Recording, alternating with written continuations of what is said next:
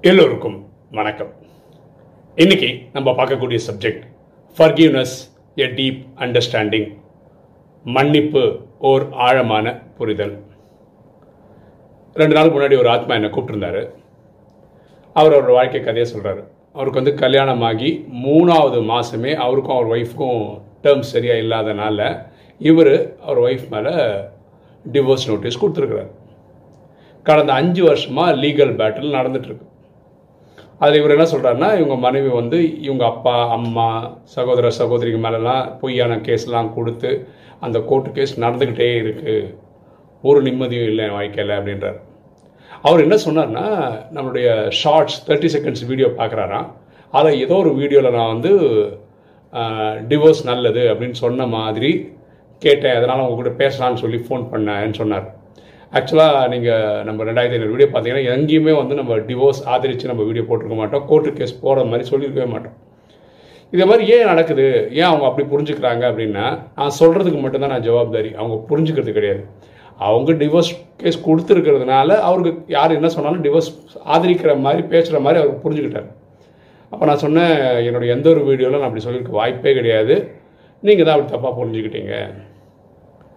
அப்போ நான் அதுக்கு சொல்யூஷன் சொன்னேன். இந்த ப்ராப்ளம் எப்போ தீரும் அப்படின்றதுக்கு நான் ஒரு சொல்யூஷன் சொன்னேன்.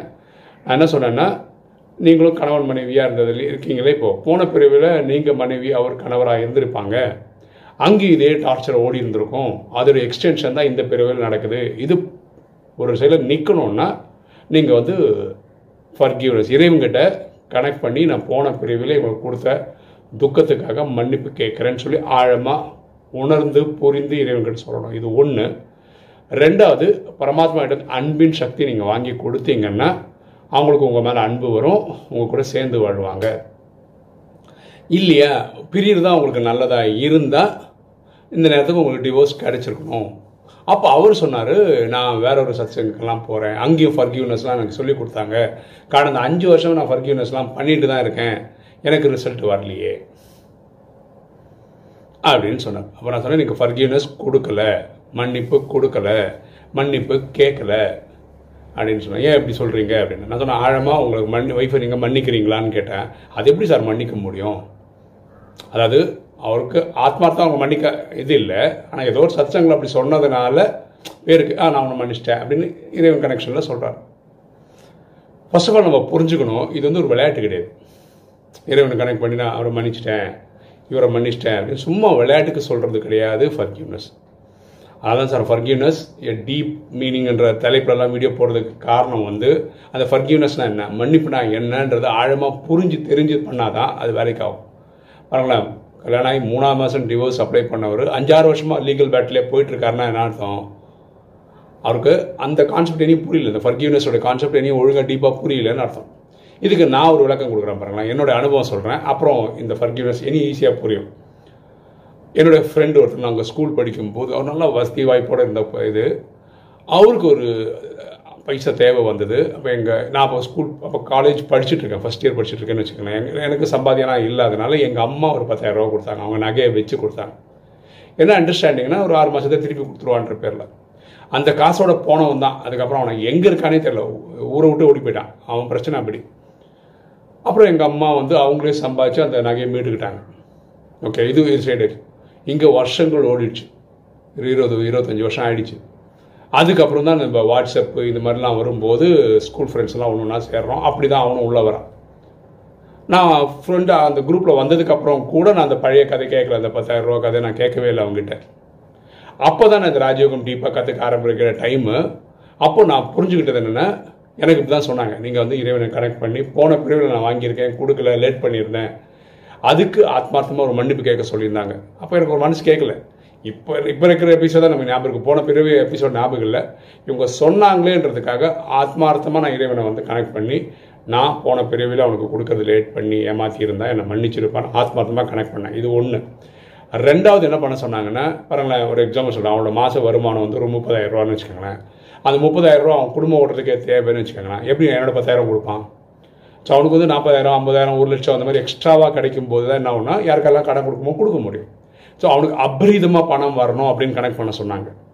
இதுவும் ஆத்மார்த்தமாக கனெக்ட் பண்ணேன் இந்த கடைசியாக நான் சொன்னேன் இருபது இருபத்தஞ்சு வருஷம் அவனை பார்க்கலனா கூட நான் மேலே கோர்ட்டோ கேஸோ இது மாதிரி எதுவுமே பண்ணல. நான் எந்த டார்ச்சரும் பண்ணல. ஃபோன் பண்ணி பேசி இப்போ தெரியும் நாளைக்கு தெரியும் அது மாதிரிலாம் கேட்கவே இல்லை. நான் இதுவும் சொன்னேன் இறைவனை கனெக்ட் பண்ணி அவனுக்கு வந்து இது கொடுக்கணும் அவனுக்கு வந்து பைசா நிறைய வரணும் அப்படின்னு ரெண்டாவதாக கனெக்ட் பண்ணேன். மூணாவது வந்து அன்பின் சக்தி அவர் நல்லா இருக்கணும் அவர் குடும்பம் நல்லா இருக்கணும்ன்ற மாதிரி கனெக்ட் பண்ணி கொடுத்துட்டேன். நீங்கள் நம்ப மாட்டீங்க மதியானம் ஒரு ரெண்டு மணி இருக்கும் அவன் அவங்ககிட்ட வந்து வாட்ஸ்அப்பில் ஒரு மெசேஜ் வருது. ஃபஸ்ட்டு டைம் இருபது இருபத்தஞ்சு வருஷத்துக்கு அப்புறம் ஃபஸ்ட்டு மெசேஜ் அப்படின்னா என் மேலே கோவமா அப்படின்னு வந்தது. அதெல்லாம் எனக்கு கோவம் இல்லை அப்படின்னேன். உடனே ஃபோன் பண்ணால் ஃபோன் பண்ணி இந்த மாதிரி அன்றைக்கி பைசா வாங்கிட்டு போனதோட சரி நான் வாழ்க்கையில் ரொம்ப கஷ்டப்பட்டேன். அந்த கதையெல்லாம் சொன்னான் சரி பரவாயில்லடா எனக்கு தெரியும்டா அப்படின்லாம் சொன்னேன். உன் அக்கௌண்ட் நம்பர் கொடுன்னா அக்கௌண்ட் நம்பர் கொடுத்தேன். பைசாவை அக்கௌண்ட்டில் போட்டான். ப்ளஸ் நான் பத்தாயிரம் கொடுக்க வேண்டியதில் பதினஞ்சாயிரமாக கொடுத்தான். நான் எங்கள் அம்மாட்டையும் காசு கொடுத்தேன். பாருங்கள் காலம்பரை ப்ரே பண்ணுறோம் சாயந்தரம் அந்த எபிசோட் முடியுது. அப்படின்னு என்ன? அந்த மன்னிப்பு கேட்குற அந்த இது இருக்கு இல்லையா அது கரெக்டாக கேட்டிருக்கேன். ஆத்மார்த்தமாக கேட்டிருக்கேன் அது ஒர்க் ஆயிருக்கு. அவனுக்கு அபரிதமாக பணம் வரணுன்றதை கனெக்ட் பண்ணியிருக்கேன். அது ஏற்கனவே வந்து பேலன்ஸ் பைசா சேவிங்ஸில் ஏதோ வந்துருக்கு போல இருக்கு. அவன் எனக்கு அன்னைக்கு டச் ஆகுது பாருங்களேன். இது வரைக்கும் நான் அவனுக்கு ஃபோன் பண்ணியோ அதெல்லாம் சொல்லலை.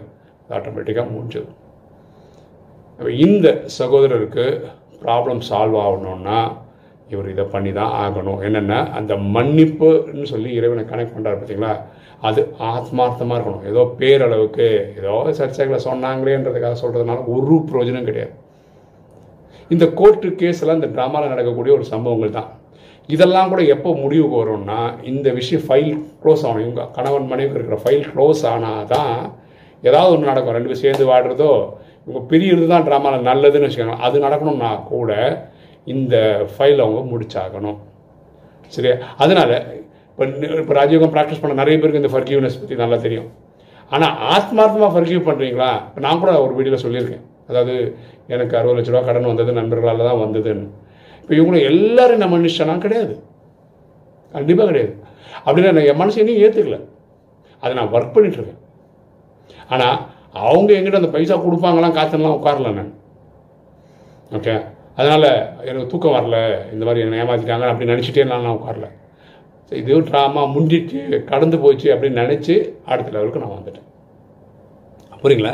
ஸோ இந்த ஃபர்கிவ்னஸ் என்னைக்கு அவர் ஒழுங்காக ப்ராப்பராக உணர்ந்து புரிஞ்சு கொடுக்குறாரோ எனக்கு எப்படி காலம் வர மதியானம் கூட அந்த பிரச்சனை முடிஞ்சுதோ அவருக்கும் ஒரு முடிவு காலம் வரும். அந்த பிரச்சனை ஒரு முடிவுக்கு வரும். அப்போ அவர் வந்து ராஜயோகம் கற்றுக்கங்க அப்படின்னு சொல்லி செவன் டேஸ் கோர்ஸோட லிங்க் அனுப்பிச்சிருக்கேன். அவர் கற்றுப்பார் அப்படின்னு நம்புகிறேன் ஓகே இன்றைக்கி வீடியோ உங்களுக்கு பிடிச்சிருக்கோம் நினைக்கிறேன். பிடிச்சவங்க லைக் பண்ணுங்கள் சப்ஸ்கிரைப் பண்ணுங்கள் ஃப்ரெண்ட்ஸ் சொல்லுங்கள் ஷேர் பண்ணுங்கள் கமெண்ட்ஸ் போடுங்கள் தேங்க்யூ